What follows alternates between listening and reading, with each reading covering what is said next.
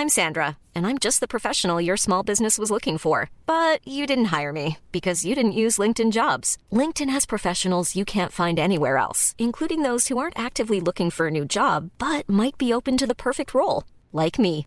In a given month, over 70% of LinkedIn users don't visit other leading job sites. So if you're not looking on LinkedIn, you'll miss out on great candidates like Sandra. Start hiring professionals like a professional. Post your free job on linkedin.com/people today. Mom deserves the best, and there's no better place to shop for Mother's Day than Whole Foods Market. They're your destination for unbeatable savings, from premium gifts to show-stopping flowers and irresistible desserts. Start by saving 33% with Prime on all body care and candles. Then get a 15-stem bunch of tulips for just $9.99 each with Prime. Round out Mom's menu with festive rosé, irresistible berry chantilly cake, and more special treats. Come celebrate Mother's Day at Whole Foods Market. Hej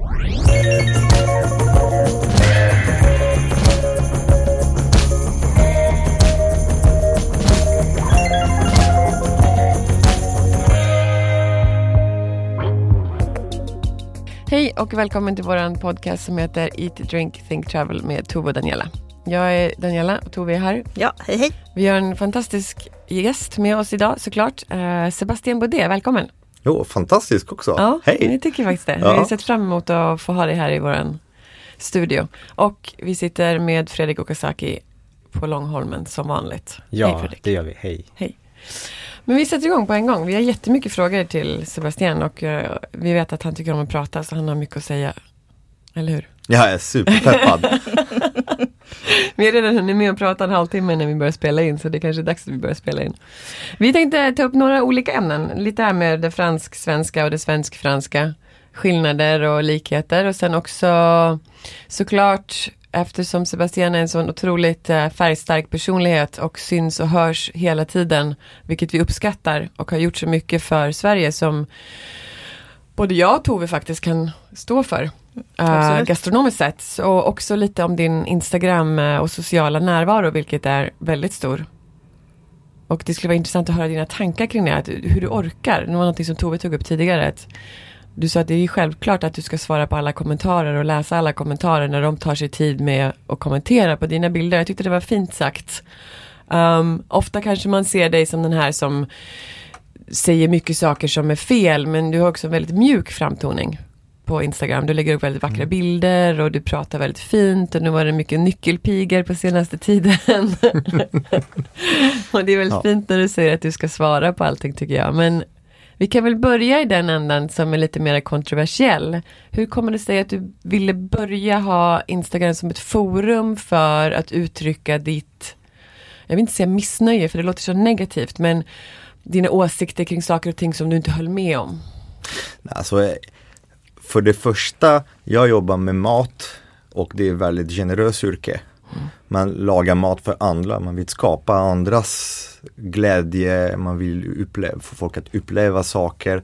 Och det är den här lite förlängning av den filosofi när man tillverkar någonting som ska göra andra lyckliga, glada, friska, mätta som man försöker använda i andra sammanhang. Om jag gör en Instagramkonto då gör jag det delvis för mig själv men jag gör det också för, för andra.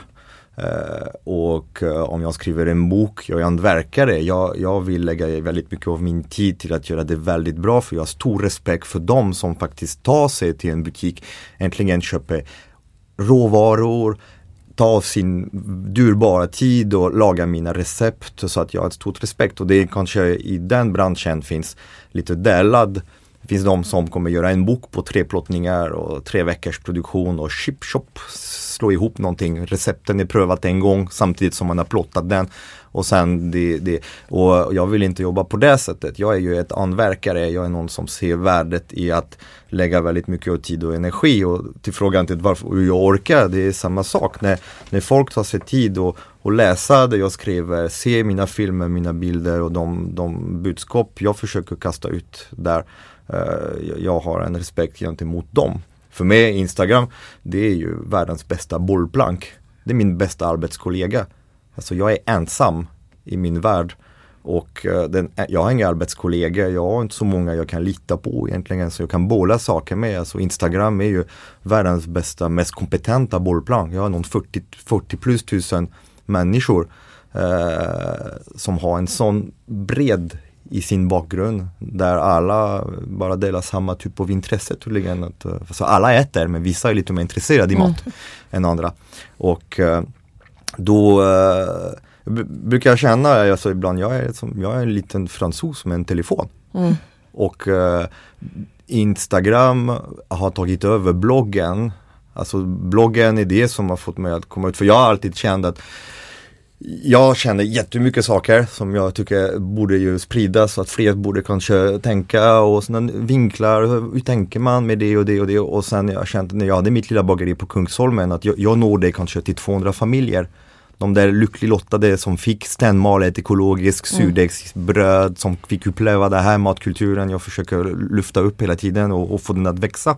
Och eh, så fort jag började blogga då helt plötsligt man kunde göra en, en, en bröd och sen sprida den till tusentals personer. Och när bloggen har ju tappat energi då har växlat mot Instagram. För Instagram har blivit ett media som passar mig bättre, som är mer flexibel och som är mer attack. Men och sen till det här kontroversiella, de, när jag blir förbannad då, då lägger jag upp den och pratar om det för jag tycker att debatt är en jätteviktig sak. Alltså att man måste kunna prata om allt och prata och debattera. Och, men sen när man tar mängd inlägg som är så, det är en liten, liten, liten, liten bråkdel. Det var mm. det, det de flesta kanske tänker på. De tänker på Sebastian Boudier, fransman, och med han som är förbannad, han som gick på, på Catenacci, han som gick på Mannerström, han som gick på Djureskog. Alltså det här är tre inlägg på 6300 men det är de som får väldigt mycket spridning, det är de som kommer ut på nyheterna eller på Aftonbladet. Ja. Och... och så spridningsmässigt, när jag tar en deg och, och klappar den och så, den kan jag få, kan jag få 50 000 Fast Aftonbladet visningar. lägger inte upp det på sin löpsedel. nej, nej, men det, det, du ser Aftonbladet är intresserad av sådana saker och de vill lyfta upp de, de sakerna som de tycker eh, får folk att klicka. Jo, eh, det. och det är klart att man vill gå dit, bråk, jättebråk, bagaren, franska bagare en gång. Det är klart att de gillar den typ av... Men hur av... tänker du till exempel när du gör den typen av inlägg? Alltså, är det rent så här, ryggmärgsinstinkt från dig att du vill lägga upp? Eller tänker du innan så här, det här tycker jag är viktigt att ta upp debatt för debatt eller diskussion eller liksom. Jag är fransman, jag är spontan, jag planerar ingenting. Allt kommer rakt ut från, jag, jag brukar säga, jag är en hjärna och en mun utan filter. Alltså det går in rakt ut. Uh, tror jag, alltså, jag sitter inte här nu och ska bygga en strategi för att Indra Jureskog att bli framgångsrik med sin McDonalds hamburgare. Nej, alltså jag har ju ett antal följare som litar på mig, som har ett förtroende över att jag ska inte filtrera saker och inte blåsa dem. Och, och eh, när jag ser att Jureskog ska släppa ut en samarbete med, med McDonalds, gör presskonferens där massa journalister står här och äter en hamburgare. Så han har gjort, han har tagit ögrev, oxkin, malt det och alla står här, åh vad gott och så. Då känner jag att det är hundratusentals människor som kommer bli lurade för de kommer tro att han står där och att det blir bättre produkter. Och egentligen i den här historien, den endaste jag gjorde är att skriva, jag kommer inte äta på Roffe och på AG längre för jag vill äta mat från kockar som jag ser upp till, som har mm. värderingar. Och när man engagerar ett samarbete med ett sådant företag då tycker jag inte att kocken har värderingar längre som passar min filosofi. Då går jag helst äta mat från andra kockar som jag vet mm. av de där värderingarna. Endast det jag sa. Sen det som satt tonen i hela debatten, det hade kunnat stanna här. Det är att han kom och kallade mig för pajas och mm. fransk pajas och, och det är han som satt nivå till debatten i efterhand. Det han kommit tillbaka till mig och sagt, åh jag förstår att du känner så men om du visste allt jag har gjort och det här kommer bli jättebra, kom igång, hold your horses. Det kommer bli jättebra och det hade inte varit någon grej. Det är han som själv gjorde äntligen. För det endaste jag sa det att jag ska inte äta Nej, på hans restaurang. Du har ju rätt att uttrycka jag har rätt, åsikt. det är mitt forum. Precis. Jag gick inte på Sergels torg med en, en plankar och så Djureskog. Alltså, det gjorde jag inte. Jag, jag, jag tog mitt ansvar gentemot de människorna som, som följer mig och tror att jag kommer inte försöka försköna eller ändra någonting.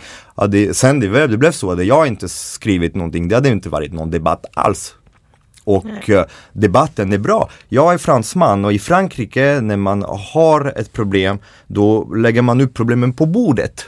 För att det är aldrig en person som kan lösa allt. I Sverige om man ska upp- uppleva, alltså om man ska säga det här är fel, då måste man komma med en färdig lösning. Hela paketerat, det här är fel men det här är bättre. Du vet, i Frankrike kan man bara klaga. För att klaga för alla problem behöver multilösningar. Det behövs flera hjärnor och tills man har inte lagt problemen på bordet då kan man inte engagera flera människor att försöka hitta lösningar och kanske bättre, kanske etikriktlinjer. Ska en kock göra det? Ska, är det okej att gå på TV och säga det här är jättebra, sen man går på sin krog som Lallerstedda säger, det ska vara smör i Mannerström, det ska vara smör i allt och sen, och sen när man gör i stora mängder, då använder man margarin, är det transfetter, rapsolja eller smörarom. Är det okej, är det inte okej? Man måste kunna prata om det. Men hur, hur känner du då till exempel när För du får ju också påhopp. Alltså då får ju, eller påhopp, du, nu, du påhoppade inte men om, när man säger det man kan kalla det lite så. Om du, då får, då får du Du får kalla det för påhopp om du vill. Jag vet inte om det var inte ett påhopp, det var bara nej, att var- man ut, mm. uttrycker sin åsikt. åsikt. En åsikt, Ja. precis. Men vi säger, då får ju du, På grund av dina åsikter. får ju du också då, ja, en debatt som kanske inte blir en debatt om saken, det blir fransk pajas eller du blir någonting annat och så. Ty, tycker du att det är jobbigt att stå där då i media liksom och behöva ta den här diskussionen? Alltså världen behöver flera pajaser. Alltså pajaser händer och samhället. Sen jag är, jag är, jag kan, jag, jag, jag kan få vara en pajas om det är det som krävs för att prata om viktiga saker. Uh, jag är en offentligt i det jag gör och jag, och jag vill ha den offentligt status för att uh, det är det enda sättet att sprida de där tankarna. Sen att jag ska palla, inte palla, alltså man kan inte vilja vara offentligt och sen säga åh nej nu det är blåsväder vill jag inte vara med. Och det där, många har missbedömt mitt sätt. För i Sverige, när man, ibland man går lite för långt och då alltså man är lite rädd, åh nej det här får man inte. Och jag har inte sån där spärr, jag är helt okonflikträdd. Alltså desto mer smäll jag får, desto mer jag blir stark. De som har försökt, eh, när Jan Hed skickade med en, en stamning för förtal för att jag sagt att han hade sålt sin själ till Finax. eh, Eh, dagen innan jag ska spela in min sommarprat för att få käften på mig och tro att jag ska känna Åh nej, nu har jag gått för långt kanske. Nu är Jan Hed så. Det blev tvärtom. Jag blev ännu mer förbannad. Då lägger jag upp brevet och, och jag lägger upp på, Inst- på, på Facebook och på Instagram och jag lägger upp den på bloggen och skapar debatt. Är det okej? Får man säga så? När man är en offentlig person, man får massa ros, man får goda middagar, man får ett liv som är superspännande, man får uppleva saker som är helt underbara. Äh, Men det så får man få skit också ibland när man, när, när man, när man sticker ut näsan. Det får man vara beredd för. Men det är väldigt osvenskt att tänka så tror jag. Alltså, Ja men det har, ju- blivit, det har blivit lite mer svenskt för jag tror Ja. att det är det, jag tror att jag har, alltså av allt man kan säga att vad jag har gjort inte gjort, alltså sk- skitsamma, jag har aldrig gjort någonting för att göra, jag försöker bara, jag försöker köra spontant det jag tror är rätt och, och, och få vara sant till mig själv. Känna Jag från vill- magen. Jag vill kunna gå förbi en spegel Och känna sig att, ja, Ja. men jag, jag gillar det jag ser, eh, någonstans jag kan titta mig, jag, kan, jag gillar att gå förbi mina barn, titta Mm. på dem i ögonen och känner, ja, vet ni vad, jag har gjort allt jag kunde för att skapa ett förändring, för att gå mot ett håll, för jag tror på saker som jag, tror är jätteviktiga. Eh, och jag kommer aldrig behöva känna att jag har ridit på en våg och jag har utnyttjat någonting och jag, som, som må, många, många gör, och det får de göra, jag har inga problem, jag har aldrig gått på dem som har sålt sin själ och säga åh ni tjänar mycket pengar på Det är inte det, det handlar om etiken, att vi jobbar med mat, folk som kommer att äta våran mat, de kommer att köpa våra värderingar. De vill slippa behöva tänka själva. Man går och sätter sig hos Filip Fastén, man känner hos Mattias Dahlgren, man köper den, den kockens värderingar. Då är då man slipper fråga för innehållsförteckning, vad har ni det, har ni tillsatser, är det ekologiskt eller inte? Man vet att den här, den här kocken är väldigt duktig och det är det man köper. Man köper den lugn, att man inte behöver och då är det väldigt viktigt att man inte blåser folk. För då, det skadar de andra som inte blåser folk. Jag håller med. Alltså, jag tycker att det är en helt rätt inställning också det här att Att vi inte ska vara så rädda för konflikter för att jag menar konflikter kommer och vi måste också som du säger, ger man kritik då måste man också kunna ta kritik. Mhm. Men det är också de som aldrig vågar ge kritik. Jag tror att det är de som är räddast själva för att få kritik. Ja. Och att bara för att man har gjort väldigt mycket bra saker för en bransch Mhm. betyder inte att man kan helt plötsligt göra jättemycket dåliga saker. Nej, Alltså det är en man kan inte ärlig- leva på gamla meriter. Man Ja, nej men framåt. alltså kan och kan, man kan göra det men man måste vara beredd att Mm. bli påpekad. När man driver en jättefin restaurang med värderingar, man har ansvar för andra människor som också ställer sig bakom den personens namn och värderingar, då har man ett etiskt ansvar kring dem. Och den ansvaret har varit kränkt så, så ofta. Så att mm, jag, och jag känner att nu av att bli, och kanske var bland den endaste som kunde ta de där, pro- för nu har jag blivit den, ja men det är klart om det är någon som han där, han gnäller och så hela tiden och han får ut det där och så. Eh, nu det har blivit fler som har börjat känna, ja men man kan faktiskt kritisera och man behöver inte hålla med hela tiden och, men det, det är Man svårt. måste ju inte tycka samma hela tiden. Alltså man måste ju inte tycka samma. Man kan ju tycka olika utan att det är fel. Det är väl det som Ja, är ja. mest naturligt att man tycker olika. Ja, Vi tycker Ja, ja. olika. ja. Ja, vi står ändå Mm. här och pratar och det, det, det, alltså, debatt är viktigt. Vi har ett samhälle som måste förändras. Vi har gigantiska utmaningar framför oss där vi måste en och samma, inte på ett uniform och enkelt sätt. Alltså, vi, man vill inte skapa, det är det vi ska försöka ta bort, eh, alltså monokulturer i båda, eh, i den filosofiska aspekten och den här mataspekten och odling, alltså allt ska bli ju, vi ska återskapa mångfald i alla sätt. Och vis och då behövs flera olika- typer av medier, det behövs olika typer av budskap, olika men att ändå samtidigt vi måste jobba mot en och samma håll, det är att bygga ett hållbart samhälle där mat är, eh, ligger i centrum och mat kan göra oss friska och inte förstöra våran, våran jord och vatten och, eh, och eh, se till så att vi kan vara självständiga med, med den maten vi, vi producerar och att fler kan bli friska och uppleva den svenska franska, svenska, japanska, japanska alla gastronomi på, på, på ett sätt som är, som är väldigt bra.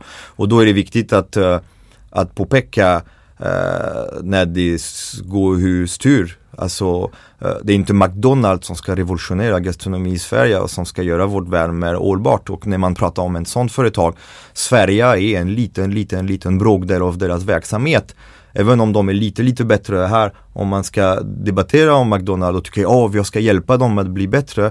Ja, man måste tänka på det företag, man måste börja prata om McDonalds Brasilien och Pakistan och India och Absolut. USA. Och genom att stödja dem här och tycker att de är grymballa här och göra dem balla för ungar. Det är ett björntjänst man gör till hela, hela världen och för att hur mycket bra görs där. Och eh, att eh, vill man, eh, ja skitsamma, ja.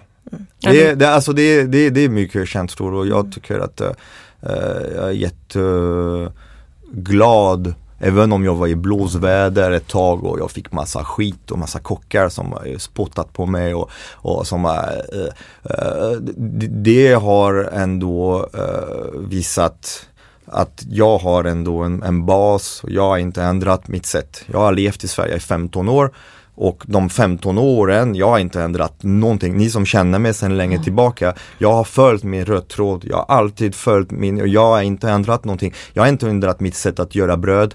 Ingen tyckte om mitt bröd för 15 år sedan. Den var för tung och för bränt och för, eh, det för surt och så. Jag har inte ändrat ett skit. Jag har till och med gått ännu mer all in på det. Mm, det och verkligen. eh, det är inte jag som har anpassat mig efter samhället. Det är folk som har börjat uppskatta någonting som de hade inte lärt sig att uppskatta.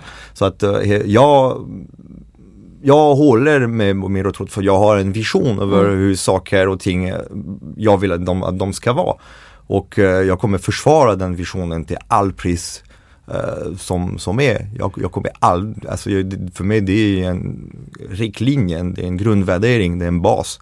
Tar du bort det, då kan jag lika bra gå och, och det är det som har väckt de där tankarna när, när, när jag får så mycket kritik för att jag försvarar bra mat och småskalighet och våra små producenter och tycker att vad fan kan inte kockar försöka lyfta upp små producenter och försöka uppleva, alltså Istället för att säga att alla svensk, svensk nötkött är skit och man måste köpa nötkött från andra länder för de andra är bättre än oss och så varför inte bara engagera sig i att utveckla hur nötkött ska vara producerat i Sverige och försöka uh, det, det, det, det, är, det är mycket bättre att försöka engagera sig i saker som, som är bra och, och försöka ta den svenska gastronomi framåt på rätt sätt. På det sättet som gynnar alla i landet, inte bara några. Vad har varit svårast under dina 15 år här när det kommer till gastronomin i Sverige? Är det att få folk att inse din mission eller är det någonting som du känner har varit liksom det här, det här har varit extremt jobbigt? Nej, alltså det, det är ingenting som har varit jobbigt. Det har gått jag känner att, jag tittar lite tillbaka och känner att vissa saker ger lite mer motstånd än andra men mm min filosofi det är allt, allt dåligt alltid leder till någonting bra. Att eh, någonstans allt som har gått fel har ju lett till, till bra saker i efterhand så att eh, även de jobbiga delarna har ju skapat en styrka alltså, eh, och, och en känsla av att man ändå ligger rätt. Lite det, alltså när man skriver någonting och det, det hände inte så mycket. Då förhoppningsvis var det lite, lite lågmäld och så. När man skriver någonting och skapar jättemycket reaktioner, mm. både bra och dåligt, det betyder att man har tryckt på ett höjdpunkt. Och det är lite det när jag har börjat attackera att jordbruk, alltså den här moderna jordbruket, den här brödet som är bara luft och som innehåller ingen näring nästan och som är eh, så fort man kom i de ämnena då fick man jättemycket motstånd och motvind. Vilka var det som gav dig motstånd då? Ja med branschen mm. och Bageriförbundet och alltså mm. när skolböcker eh, kränkte unga, alltså jag spenderat jättemycket tid på skolor. Alltså jag ägnar jättemycket tid åt att gå på gymnasieutbildningar och utbilda framtida kockar, bagare, konditorer.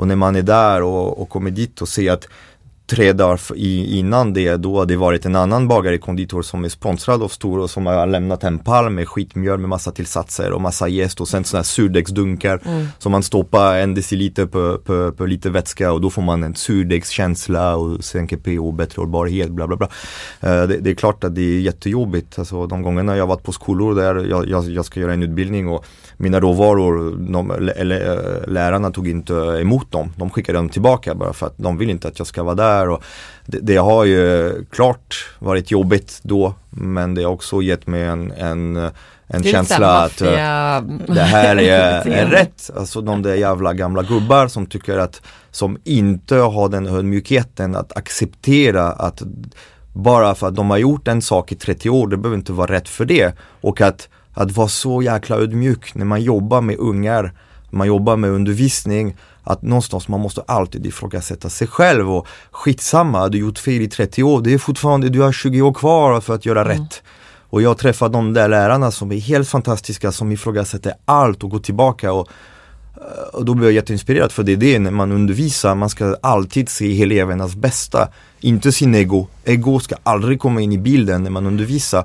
Och eh, de som säger Fan vi har bakat så i 30 år. Fan jag visste inte och nu när jag vet då vill jag ändra allt. Och, eh, det, det, det, är fantastiskt och jag har fått möta båda och. Så att, eh, det, det var det svåraste att känna att träffa människor som känner sig i kläm mellan mm. ett system som trycker, alltså branschorganisationer som sponsrar och som vill att det ska, som vill bara lyfta upp den fina delen Alltså kolla, svensk gastronomi styrs av eh, Bocuse d'Or, Årets Kock, de olika tävlingar. Sen finns de som är outsiders som är så, du vet, så, Daniel Berlin, Magnus, eh, Magnus Nilsson och Mattias Dahlgren som är utanför, som utvecklar gastronomi. Och, men man vill inte att, att svensk gastronomi ska, ska utveckla bara av internationella tävlingar med superduktiga kockar eh, supersponsrade med en kockrock som ser ut som Schumacher eh, på en, eh, på en Formula 1 eh,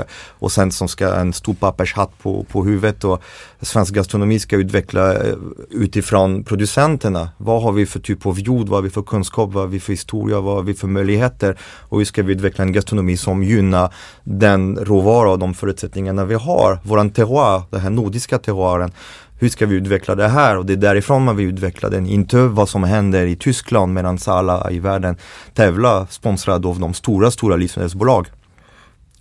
Mm. Är det inte ett sätt att utveckla kockbranschen då tycker du att med dessa tävlingar och, och galer och, och sådana saker? Lite grann kanske. Men inte, inte jag tror inte på tävlingarnas, eh, de är pulver, de är ett fin liten skikt. Det är som ett jättefin bakverk mm. som är dekorerat med små stresser och grejer. Under det är bara ju skräp. Alltså basen är inte, är inte friskt. Uh, tävlingarna, så fort du har ett industri som sponsrar anverk det kommer alltid vara i industrins regelverk och mot deras håll. Alltså när du åker till, åker till Paris till bagerimässa, där ser du ett helt värld av industri som lär sig att göra anverksprodukter. Alltså du ser de där företag som så här, Chateau Blanc, Coupat som gör de där världsstora eh, ledare in, inom Bakeoff. De bygger ett helt bageri utan bagare. Allt produceras i fabriker. Nu de gör sådana artisanprodukter och med smör och med stenmalet mjöl och med surdeg och, alltså, och då, de gör till och med matriser som skär croissanter olika. Som det du köper en croissant bake-off kartong med 48 croissanter. De är olika för matrissen gör dem lite annorlunda. Så du tar dem ut från frysen, lägger på en plåt in i ugnen och du får ett andverkskänsla mm. i ditt bageri utan bagare. Och sen när du står där framför Copa, du, du gör en kvarts varv mot vänster med ditt huvud. Du bara vrider 90 grader och du tittar på vänster. Det är världsmästare i bageri. Du har 12 uh, uh, bagare som ska tävla om världens bästa och vad ska de göra? De ska göra exakt likadana croissanter och baguetterna vägs och de ska vara exakt 250 gram. Är den 2 gram mer då får de avdrag. Så vi har ett industri som spelar hantverk och ett hantverk som spelar industri och det här förvirrar allihopa. Man vet inte vad, vad, vad är bra, vad är rätt? Uh, och, och, är det så vi ska mata världen, så vi ska bli friskare? Är det så, är det verkligen, då ska man döda i ett, ett helt hantverk? Behövs bagare egentligen? Det, här Men annars svenska... det också om att vi äter, vi äter för mycket och för dåligt. Jag menar det här med att vi ska högkonsumera hela tiden, det är ju det som driver industrin. Att mm. om vi, nu, det, vi börjar ju bli som USA överallt, att man äter inte en croissant längre, man kanske äter tre croissanter ja. eller Nej, du äter, du äter bara en croissant, men den croissanten kommer innehålla väldigt, väldigt lite näring. Yeah. Och det är någonting som är eh, i, i, ute i världen. Uh, nu har jag spenderat några dagar med, med tusentals forskare och uh, de som jobbar med, med, med mat det kom ut någonting som jag har pratat i många, många år som jag blev jätteglad att bli bekräftad. Det är att eh, generellt maten blir näringsfattigare och näringsfattigare mer och mer. Mm. Och våra kroppar, de är i behov av näring. Alltså om man äter, om man är sugen och det, är, forskat, alltså det är bevisat äh, att när man är sugen på jordgubbar och man är sugen på, på blodpudding, på leverpastej, det är för att man har, det är kroppen som ropar efter mineraler, vitaminer, antioxidanter. Våran hjärna är kopplat till, våran, till, till våra tarmar, till våran bakterieflora, till våran lever. Allt det här är alltså våran smältsystem i våran andra hjärna. Och där skapas suget efter, efter det kroppen behövs. Och eh, om du ska äta ett livsmedel som har väldigt låg näringsinnehåll, då kroppen får inte sin, sin dos av näring och då kommer man äta mer. Och det, mm. där, det som är viktigt i mat, det är förhållandet mellan näring och eh, kolhydrater och fett. För det är det som är, som är grejen. Om du har väldigt lite näring med väldigt mycket kolhydrater och fett, ta typ en lingongrova, en Skogaholmslimpa. Det här är brödmässigt, om du ska förstöra spannmål, det är det bästa sättet. Ta dem, valsa, sikta bort, knåda som en idiot, massa jäst, jäsa på 30 minuter och baka lite fot, stoppa den i en plastpåse. Eh, det är det sämsta sätt man kan förädla spannmål. Tar du samma spannmål och, och mala dem hel och låter dem jäsa med surdeg i en eller två dagar och baka den. Alltså näringsmässigt, det blir någonting helt annat annat. Eller plötsligt kanske har du eh, 20, 30, 40 gånger mer näring. Kanske om du äter en skiva av det brödet som gjort på svedjeråg, en kon, dinkel, stenmalet, fullkorn, jäst på surdeg. Kanske den här lilla skivan som väger 30-40 gram innehåller lika mycket järn, koppar, zink, B-vitaminer än en hel lingongrova. Fattar du hur dyr blir lingongrova plötsligt? Mm. För vi äter inte för att få carbs och, och, och fett, vi äter för att få näring, vitaminer, antioxidanter, mm. mat som gör våran bakterieflora att må bra utan konserveringsmedel, kemikalier som dödar våra bakterier i våra tarmar. Ett mat som är ju näringsrik. Det är därför vi har varit så framgångsrika i Sverige trots den tuff, tuffa klimaten. För Mm. att förut man mjölksurade, man konserverade, man torkade, man saltade. Och det är man... ju tillbaka tack och lov igen. Och vi, är- ja men det här är ju bara, det gäller bara en liten, Mm. liten skikt av samhället. Hur många äter mjölksurade grönsaker i Sverige på Vi i 10 alla miljoner människor? Ja, vi gör det Vi kan, Men... ja men vi gör det för att vi, ja men samtidigt Det här är ju, okej mat, mat är en sak, mjölksyra, alltså bröd, det skulle vara ju elementsrätt bra bröd Det är möjligt, på en vecka kan man ju ta bort allt dåligt bröd och. Det är mjöl, vatten, salt det är superenkla, billigt, det här är gastronomi Alltså hur många kockar har dragit ut en tår på ett, en liten brödbit som jag bara eh, händade till, med lite smör på Alltså att man kan skapa en sån gastronomisk upplevelse av mjöl, vatten, salt med lite smör på. Uh, och näringsmässigt som, som är så mätande, som är så uh, näringsrik och som gör en så friskt uh, och, och stark. Så det, det här borde ju vara för alla och det finns möjlighet att för att det är så, alltså ute i världen, desto fattigare man är, desto sämre mat man äter. För man går till den där industrimat som är äntligen väldigt, väldigt, väldigt dyr i förhållande i vad den innehåller i näring. Man, börjar, man borde börja sälja livsmedel baserat byggt på hur mycket näring de innehåller. Inte volymen. Och det här, det är, alltså bröd, det är, industribröd det är otroligt dyr. Man köper luft och kolhydrater och, so och, och, och socker och fett.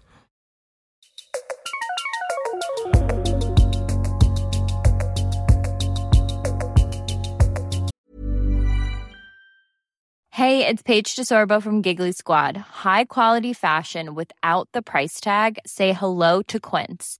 I'm snagging high-end essentials like cozy cashmere sweaters, sleek leather jackets, fine jewelry, and so much more. With Quince being 50 to 80% less than similar brands. And they partner with factories that prioritize safe, ethical, and responsible manufacturing. I love that. Luxury quality within reach. Go to quince.com slash style to get free shipping and 365 day returns on your next order. Quince.com slash style. I'm Sandra, and I'm just the professional your small business was looking for. But you didn't hire me because you didn't use LinkedIn jobs. LinkedIn has professionals you can't find anywhere else, including those who aren't actively looking for a new job but might be open to the perfect role, like me.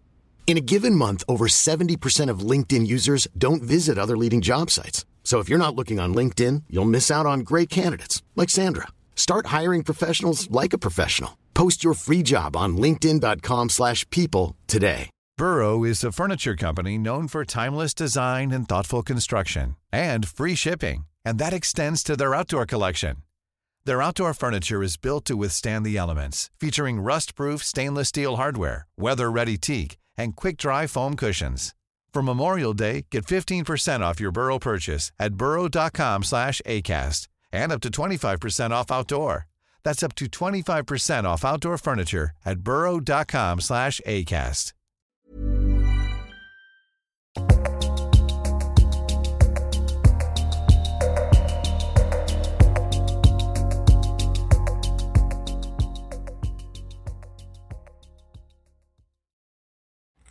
Dina barn då? Har de, ber de någonsin att få äta på McDonalds? Uh, alltså får och får, jag försöker inte säga du får inte, du ser. Alltså, jag försöker få dem att förstå själva och, och, och vara sunt förnuftiga. Jag älskar din kropp och, och du blir vad du äter är ju högst aktuellt. Alltså, Ja. Du äter, vi är summan av luften vi andas och maten vi äter. Uh, idag vi vet att maten är en stor eh, drivmedel i hur man mår fysiskt och psykiskt. Och eh, barn mer än alla andra ska ju få bra mat. Precis. Jag tycker att jag jobbar väldigt mycket med att försöka utveckla mat i offentlig sektor och jag har lämnat lite åt sidan ja, äldreboende och så för jag tycker att alltså allt respekt till de äldre de ändå, de som är 80-90 nu, de har haft det jävligt bra de sina, sina först, 40 första år av sitt liv. Så jag, jag låter Mannerström ta, ta uh, gubb, gubb, gubbmatten. För de tycker, jag tycker att de har haft jättebra, plus att de har ett röst, de kan prata och så. Uh, tvååringar, de kan inte prata. De vet inte, de, de, de vet inte vad som är rätt och fel, vad som är bra och inte bra. Så jag tycker att det är mycket viktigare att försvara ju maten i offentliga sektor för barn uh, i skolor. Och det, där jobbar jag med många olika projekt med olika kommuner där man försöker ju introducera ju näringsrika, näringstäta livsmedel eh, och lära barn att uppskatta saker som gör gott för dem. Och i de där olika försök eh, som har gjorts nu, man märker tydligt hur lärarna känner att hur barn får bättre koncentrationsförmåga, Såklart. de orkar mer, de är gladare, personalen. Eller plötsligt från att ha mm, arbetare i ett kök som tar ut grejer från en kartong, lägger den på en plåt och stoppar den i en värmningsskåp, börjar laga mat. Då får man också nöjdare personal, de får upp kunskap och kockar och de kan börja köpa lokalprodukter och det där skapar en jättehärlig dynamik så att eh, eh det, det eh, näringstäthet i mat tror jag blir en jätte, jättestor del. Att man bör sälja mat baserat på hur mycket näring de innehåller. Inte, Det är ju inte, jättebra att du jobbar så mycket med skolan tycker jag för att eh, jag visste inte att du jobbade så mycket i skola och så men Mm. eh, Det är mycket jag någonstans gör är det som där- inte syns. Ja, Alltså, jag- det, jag det är många pratar, ja men du Ja. gör det, det. Alltså, det- jag, jag jobbar mycket som en iceberg, alltså det är väldigt mycket Det är som där ligger under någonstans ytan. man ska börja, alltså vi måste ju börja där nu tycker jag, ganska, ta ett ganska stort grepp Men om också det är ju skolan ofta när man och är liten barnen. så är det ju omvärld. För jag har ju också vuxit upp i ett hem där min mamma lagade allting, alltså även barnmaten när vi var pyttesmå. Så köpte hon ju aldrig industriell mat utan allting var ju hemmagjort. Py- Hon lagade mat och purerade den åt oss. Mm. Så att, och jag är ju uppvuxen med att inte äta McDonalds, inte dricka läsk och har ju fortfarande den attityden och kommer ju ha det för mina kommande barn också.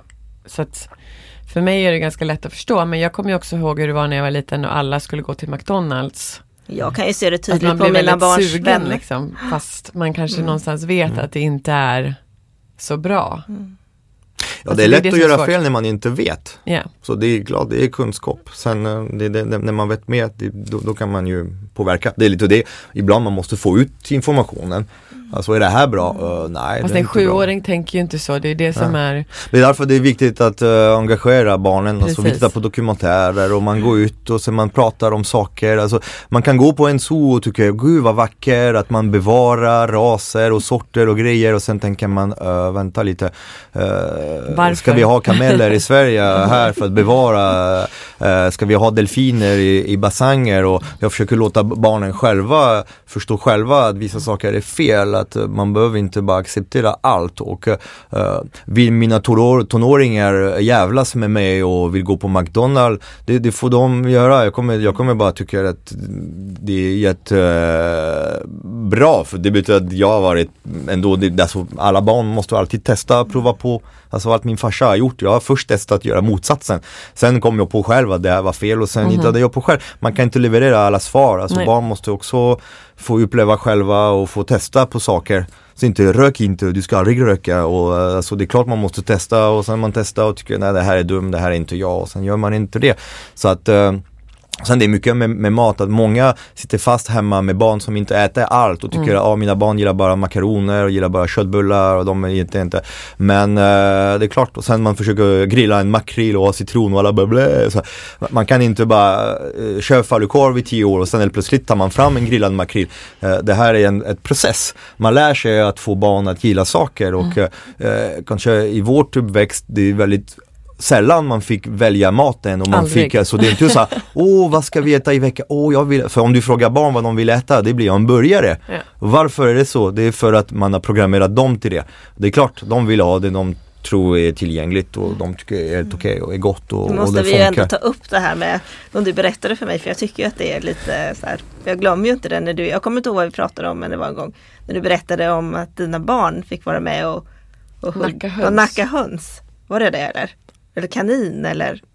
Ja, vi har nackat allt möjligt. Alltså, det, det, det är också det, man behöver inte nacka en, ett djur, man behöver inte vara kapabel av att slakta ett djur. Jag tror på att om man ska kunna äta kött, då ska man kunna se det är ett djur och att många har tappat den här kontakten med maten och äter kött utan att se att det finns ett djur, ett liv bakom och det underlättar att äta kronfågelkyckling som har växt 30 000 stycken i ett stall och, och, och känna noll empati när man ser en billig kyckling för 39,90.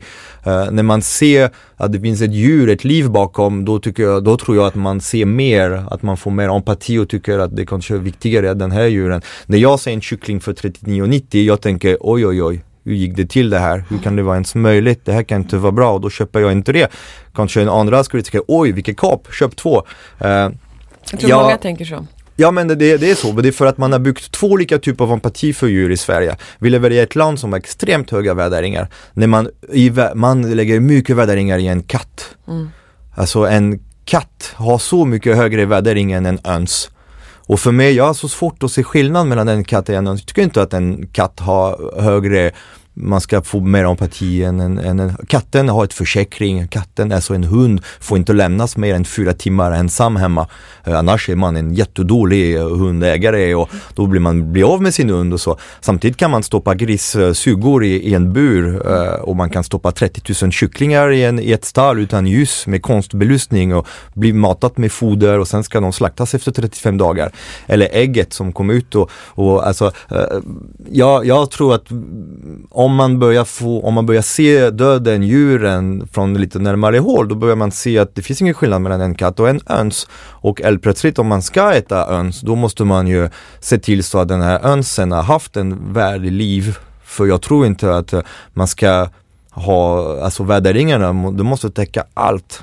Det är så jag tänker, jag kan inte säga till mina barn, slå inte den här katten. Ja men köp med ett uh, kyckling, kycklingnuggets på en, på en snabbmatskedja.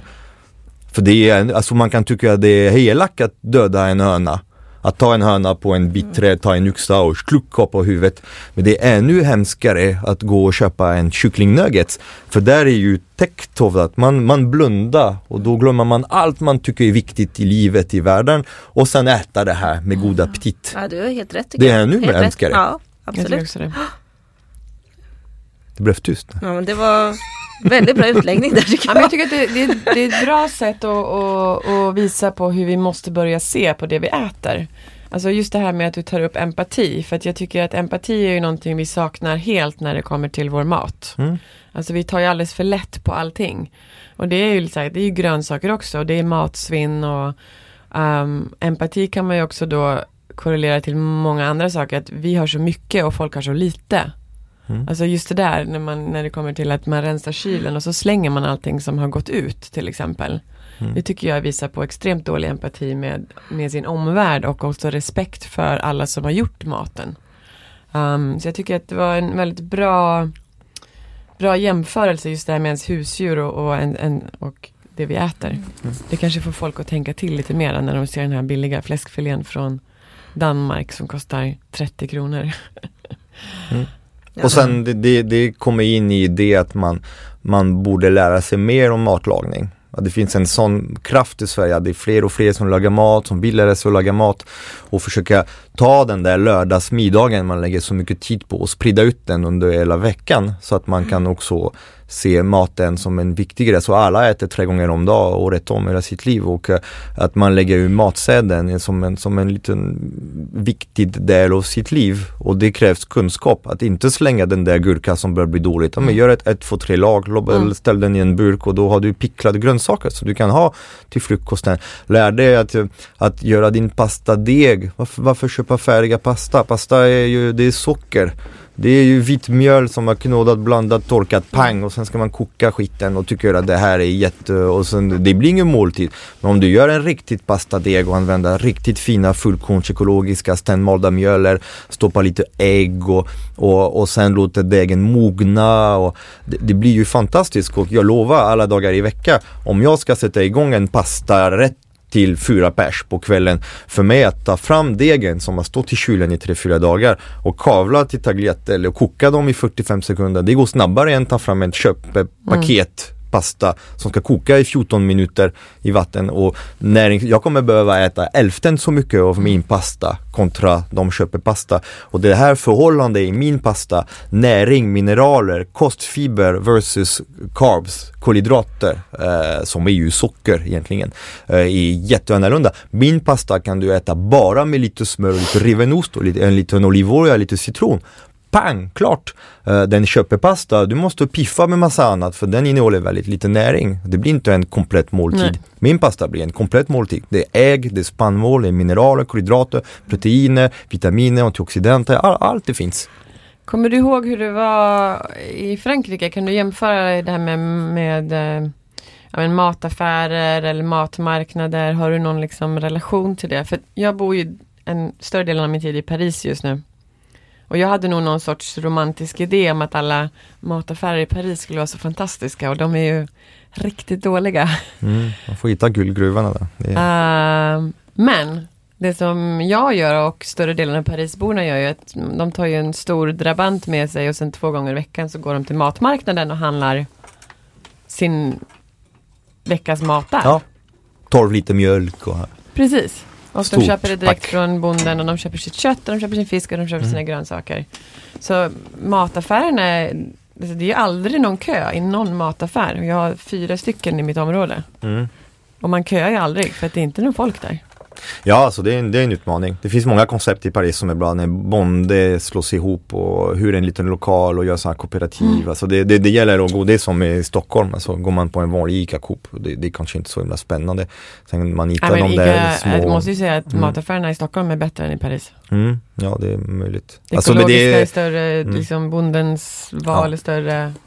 Ja, alltså det, det är så. Det jag har fått från Frankrike, alltså jag har ändå haft ett speciell uppväxt. Alltså jag har föräldrar som har bott uppväxt, jag är född uppväxt i Paris tills mm. jag var åtta. Så mina föräldrar flyttade ut och, och de hade ett landställe ute i Vichan utanför, utanför Paris, alltså 20 mil utanför Paris. Och, och sen de bestämde sig att flytta dit och bli självförsörjande. Så att från 8 till 16 levde jag i det här eh, försörjande, självförsörjande upplägg. När man gick på Leclerc, Carrefour, Intermarché en gång varje en och en halv månad och köpa toapapper och mm. diskmedel i stort sett.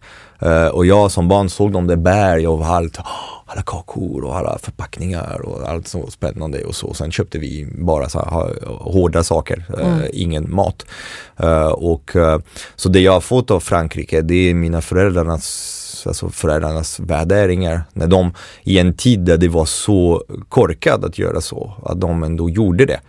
Uh, att de blev vegetarianer väldigt tidigt eller började äta alltså utvald köttprodukter. Mm. Att äta gamla djur, att inte äta djur som inte det vi äter. Att man hade kaniner, man odlade morötter, man åt morötterna och blasken åt kaninerna. Mm. Och blasken fick man kaninkött, kaninkött blev gott.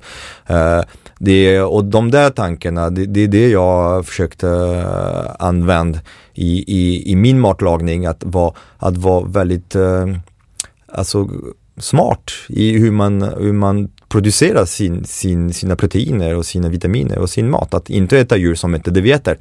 Alltså om du har ett kilo spannmål eh, och du ska ge den till en ko för att få mat det är jättekorkat egentligen för att av ett kilo spannmål och alla protein, de där 20% protein som är där, du kommer få kanske 20-30 gram kött av det. Mm. Utbytet plus allt vatten som kommer behövas och hela logistik och ström och in och dit och så. Uh, om du tar det här kilo spannmål och malar den till mjöl och gör bröd, då får du två kilo bröd. Utbytet är mycket bättre. Mycket bättre att äta musslor än tonfisk musslor, de kommer äta plankton, filtrera havsvatten och, eh, och, och, och, växa på saker som vi inte skulle kunna äta och sen äter du musslan, då blir ju bra. Äter man gödda är också jättebra. Gödda står här och rensar och äter och de finns mycket i våra insjöar. Och, alltså att äta, om man ska äta en get, ät, ät, ät inte lamm som är ju ett år, ät en get som är ju åtta år. Den är gammal, den har gödslat, man har kunnat mjölka, den har kunnat hålla landskapet öppet. Och ät den gamla jätten, för den blir mycket godare i smak också. Så det är lite det jag försöker hålla i mina recept och använda. Gamla tuppar, och gamla tackar och om man ska äta nötkött, ät en gammal ko som har fått beta hela sitt liv, kalva tio gånger, föröka sig, alltså betat gräs, inte ätit soja, majs och spannmål som Nej. vi hade kunnat äta och använda våran mark för att odla spannmål som vi skulle kunna äta för att mata en ko eller en gris. Det är det korkaste vi kan göra. Och det är där att få in den i matlagningen. Då tittar man i den franska. Jag ser mina gamla recept. Min, min mamma skulle aldrig slakta en ung tupp eller kyckling. Uh, I och för sig tuppen, vi, kanske. vissa är lite korkade, de, de, de, de passar inte och funkar inte. För, men uh, okej, man tuppen var för exempel. Men en ung tupp ibland kan man slakta faktiskt, Ja, för de är helt korkade de där tupparna ibland. Uh, men uh, att man skulle aldrig slakt, slakta en lamm, Nej. det är dumt och i Sverige vi äter bara lamm. Skickar du en lamm som har en tand för så gott, mycket ja. på slakten, den tas inte. Nej. Den skickas tillbaka.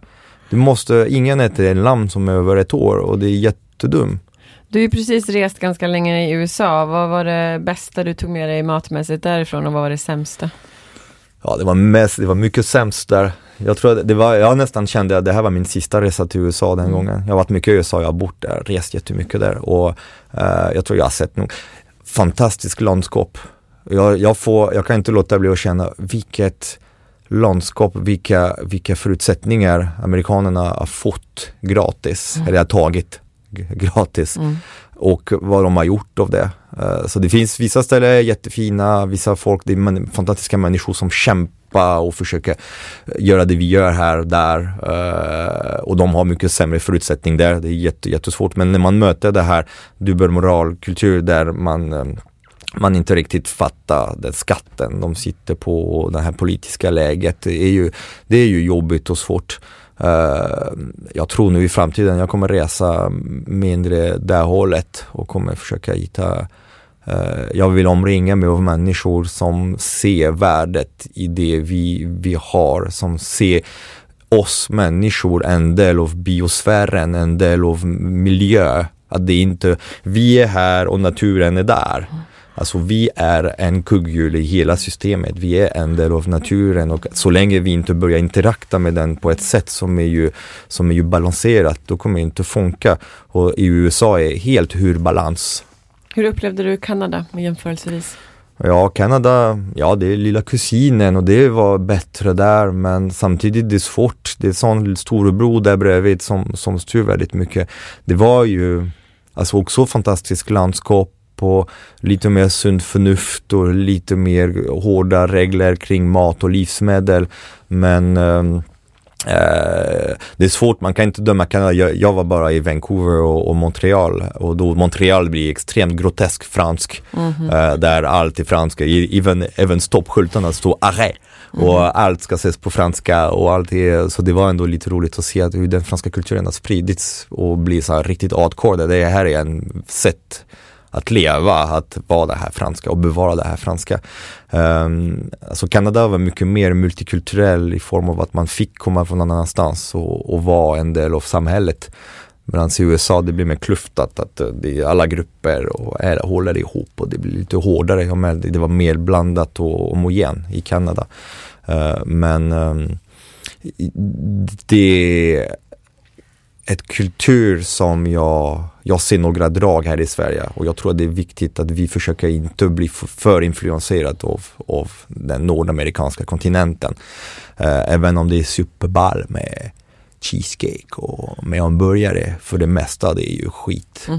Och eh, jag blir alltid förvånad när man Alltså en cheesecake gjord på Philadelphia, alltså det är världens mest massproducerade ost och sen man tar digestive kex som är världens mest producerade kaka och till slutet det kommer bli en grund på en jättegod dessert som kanske en duktig konditor gör. Eh, de har också ly- lyckats, det här är så här marknadsföring, hur man har lyckats få in i alla att en cheesecake görs på Philadelphia ost och, och, och, och kex.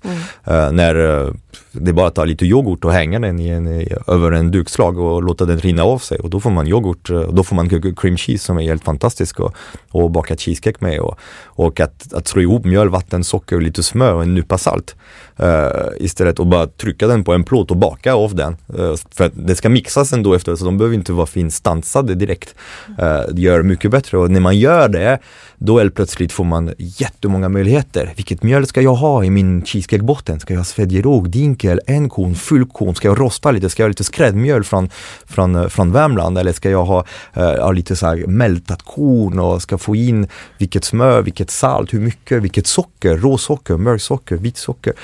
Helt plötsligt blir man helt fri och det, det öppnar dörrarna till massa kreativitet. Plus Hur får du in alla de här idéerna i ditt tv-program, du liksom... Ja, för det första är här nästan inte mitt tv-program. Det, det, det är ett program där jag är, där jag är med eh, på en kant. Jag, vi bara, alltså, det är deltagarna som, är ju, som gör programmet. Jag är bara dekoration. Man står här och placea in i, en, i ett mall.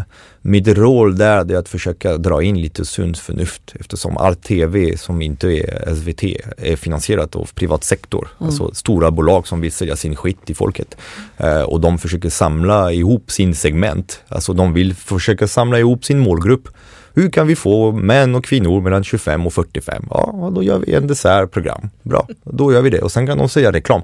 Så jag försöker göra det bästa av det eh, och, och, och försöka dra in eh, ekologiska råvaror, lite sunt förnuft och sen försöka eh, ge ett känsla av att det finns, det finns en, en tanke kring det även om programmet kan vara, kan vara, jag vet inte vad det är för sponsorer som står utanför i programmet. I alla fall jag, jag själv det står för mig själv och eh, jag försöker få in de där tankarna och, och att lyfta upp duktiga yrkesmän och kvinnor som Thea Malmgård och Joel Lindqvist. Det är många duktiga konditorer som, har, som, har ju, som vi har lyckats få fram som Mufält, alltså sådana konditorer som betyder så mycket idag som man har kunnat ge dem lite extra cred och få dem, få dem att bli lite mer mediala för det är de som jag tror behövs som mest där ute. Att de, alltså unga behöver folk att se upp till. Och vem ska man se upp till när, man, när det ser ut som det gör? Uh, och, och det är därför det är kul att kunna ha den typen av program. Och det är samma som, nu ett smårån som är lite mer jag där. Där är jag vitt kort, jag gör vad jag vill. De, jag har producenter där som är helt fantastiska som låter mig göra precis vad jag vill. Vill vill jag slänga iväg en baguette bake-off baguette genom luften, det får jag göra och, och där försöker jag använda det på ett sätt där, ja men nu börjar säsong för ägg och alla blir, va? Säsong för ägg? Ja, det är så här att öns värper när det finns tillräckligt många ljustimmar. Under åtta timmar ljustimmar, då slutar önsarna värpar. Om det finns ägg året om, det är för att man stoppar 30 000 öns i en, i en stor jättebur och ger dem belysning och vatten och foder och det är därför de kläcker ägg hela tiden, vilket gör att ägget blir inte så bra. Och sånt tror jag är viktigt för det är många som börjar klicka och tänker jaha, det tänkte jag inte på. Jag visste inte, varför äter vi så mycket ägg vid påsk? Ja, det, är, det är precis den perioden, tre veckor innan, där soltimmarna blir tillräckligt långa så att önsarna börjar värpa igen och då är det de första ägget efter den här viloperioden där önsen har fått vintras, vila, äta maskar, insekter, böcka, få lite ledig också fint. Och då göra de första ägg som kommer i april när vi är helt brist på näring och brist på solljus. Eller plötsligt kan vi få i den här näringen och den här fina ägget och det här del av, av, av, av ett bra system som är, som är empati med, full för djur, att du låter djur leva sin naturliga Biologiska In- klockan. Ja, och se naturen, inte uppifrån att vi Nej. är här uppe och allt annat är där nere och vi gör vad vi vill. Försöka se lite sida vid sidan, att vi måste försöka eh, samarbeta, interakta med, med, med naturen på ett mer ödmjukt sätt och ett mer uh, sunt förnuftigt sätt. För idag, det, det, det, det genomsyras inte uh, sunt förnuften i, inom den storskaliga matproduktion. Just på grund av att man inte ser djuren bakom maten. Man har ingen koll på säsonger. Man köper tomat året om. Man fattar inte att en tomat på ICA Coop eh, i februari, den har också växt upp i ett land där det är blask och skit där. I Belgien, i Åland. Det är lika blaskigt där än här i februari. Det är den där, de har ju stora växthus med värme och lerakulor, konstgödsel och, och få plastiga tomater som sen fraktas dit i plastpåsar eh, som smakar ingenting, innehåller ingen näring. Det blir jättepengar som går åt en dåligt livsmedel. Att, eh, det, och, det är många, och det är just på grund av att stora livsmedelsbutiker har lärt folk att det finns en säsong för allt någonstans i världen. Men nej, det är ingen säsong för tomater i februari i Holland. Eller inte i Spanien heller för den delen. Så att eh, det gäller att lära sig igen och lära sig att längta efter bra mat och kanske nu när det är tomat, nu alla tomatproducenter de skriker vi har så mycket tomater.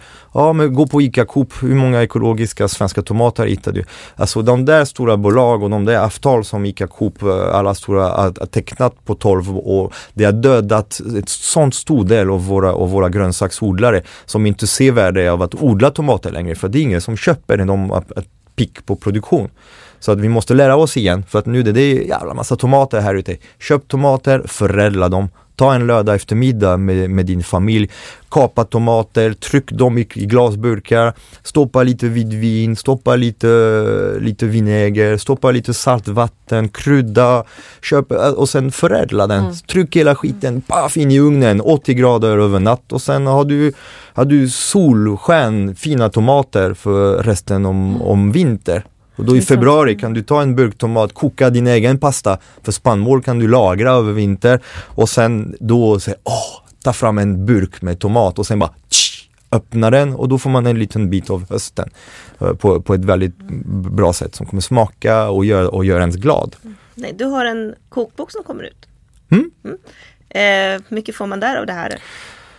Ja, alltså det, det, det, som vi började där, jag ser upp till de som kommer ta sig tid och spendera pengar till att köpa den boken. Och, så att det här är, är en sammanfattning av, okej, okay, um, jag vill laga mat på en mer sunt förnuftigt sätt, på ett bättre sätt som beskrivit och, och, och då eh, jag försökte göra en bok som tar det mesta om mat. Många känner mig som, som bagare, jag, jag, jag är bagare visst men jag har jobbat väldigt mycket med mat, jag har jobbat på restaurang och jag berättar lite om kanske några delar av min arbetsliv som många kanske inte visste om. Där jag har jobbat, alltså mina första steg som konditor och bagare, det var på restauranger. När jag flyttade till Spanien, till USA och alltså bagarna, de där jävla gubbar som säger varför gör du så? Därför, varför, därför, varför, därför. Och det är så man ska göra. De där Eh, jag, jag, klarade inte det. Jag behövde träffa människor som såg smak, textur, som inte satt begränsningar i min kreativitet och tänkte att men, vad ska vi ha? Och, och, och, för mig att jobba med kockar har gett mig en fantastisk möjlighet att kunna ju utveckla, lära mig eh, och utgå alltid från råvaran. Jo, precis som kockar jobbar. Alltså en kock får ju en morot, en, en fisk och, och kommer titta, känna, dofta, se åh vad är, du, vad är du bra på, vad har du för egenskaper och försöka använda dem till, till att förädla dem på bästa sättet.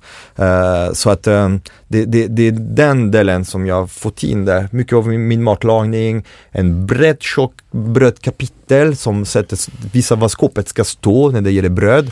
För man blir så jävla trött på, på vissa, vissa saker när det gäller bröd och surdeg, det som sägs och ut. Så jag har sammanfattat mina 15 år av undervisning och utbildning när jag har lärt så många kockar och bagare och privatpersoner att baka bröd och jag försökte skapa eh, bröd utifrån råvaran. Alltså baka bröd som en kock. Ta fram, öppna en mjölsäck. Hej, vem är du? och förstår vad är det för mjöl man har och hur kommer man kunna bäst förädla det till ett gott näringsrikt hälsosamt bröd. Vi ser fram emot den boken. Den släpps i september? Ja, 12 september. Mm. Så att det är så här, så här två år av uh, intensivt arbete som kommer komma ihop och uh, det är en bok som Precis som min första bok eller min andra bok, det är en bok som man kan öppna nu, man kommer kunna öppna om 10 år, kommer kunna öppna om 20 år och det kommer fortfarande vara aktuell. Och en till hållbar och med, bok. Ja, Alltså jag läste, jag läste min första bok förra veckan när jag var på semester. Bara för att känna lite hur mycket det hänger. Och jag blev så inspirerad av mig själv. Tycker, Fan vad bra! Och det här är ändå skrivet 2009, 2010. Och tänk på Uh, hur många böcker och kokböcker som har skrivits. Hur många kan öppna en kokbok som är åtta år gammal och fortfarande känna sig inspirerad av det och inte tycker Fan vad åh oh, nej det här var fel, åh oh, nej, åh oh, det här. Jag har en sån bok och det är Mattias Bonjock bok. Mm. En, en sån, vissa böcker är så. De är, ja men det, det är French Laundry, vissa, ja. vissa sådana böcker. Jag, jag gillar, en bok, det ska vara, det är inte som en blogg, en blogg, det kan, du kan säga något dum och säga oops, det här var dum. En bok, det får inte vara dumma saker skrivna, det, man har ett gigantiskt ansvar när man skriver en bok och, och det där tar jag, medier. varenda rad är ju genomtänkt. Vi ska avsluta här. Tack så jättemycket för Redan? att du kom. Ja, vi har gått, över timman. Redan faktiskt, det gick alldeles för fort tycker jag. Mm. Uh, Fredrik, har du någonting du vill tillägga? Har du blivit inspirerad nu? Ja, jag Va? tycker det var väldigt mycket bra saker. Nu vet du hur du ska lära dina barn sen. Precis, jag har en eh, liten dotter nämligen på sju månader. Så.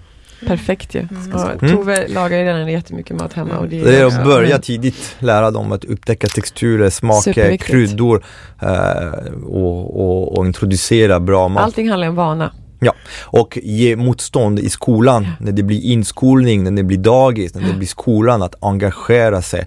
Att det är jättefint att sitta fyra timmar på, under regnet på ett fotbollsplan lördag. Men det är också väldigt fint att tjafsa med rektor på skolan dina barn går på och klaga över att maten är dåligt och inte bra. Ansvar av en skola, det är inte bara pedagogik, utbildning, etik, antimobbningspolicy. Maten är en del av livet och det är en del av ansvaret som skolan har och om man inte klagar, det kommer inte ändras. Man måste våga säga ifrån. Om ni har några frågor angående den här podcasten så kan ni mejla oss. tar vi upp det i nästa podcast på kontakt tovedaniela.com. Kontakt med C. Ja, och har ni någonting som har med mig att göra då kan ni lika bra gå på Instagram. På mitt Instagram och där finns en knapp, det står sms eller mail. Så beror på hur viktigt det är, kan man välja den ena eller den andra. Det låter toppen. Det tycker jag också Mm. låter toppen. Jag kanske gör det några gånger. Ni slipper ju tjafsen och jag vet inte om pågen ringer nu till er och säger de kan lika bra ringa till mig direkt. Ja, nej, men kan vi jag, kan ta det. Jag tror att vi, är, vi, vi kan hantera det mesta. ja, Vi är, det tror jag med. vi är inte heller så konflikträdda som tur var. Det är bra det. Du, tack för idag. Tack, tack. Hej. Tack. Hej. Tack så mycket.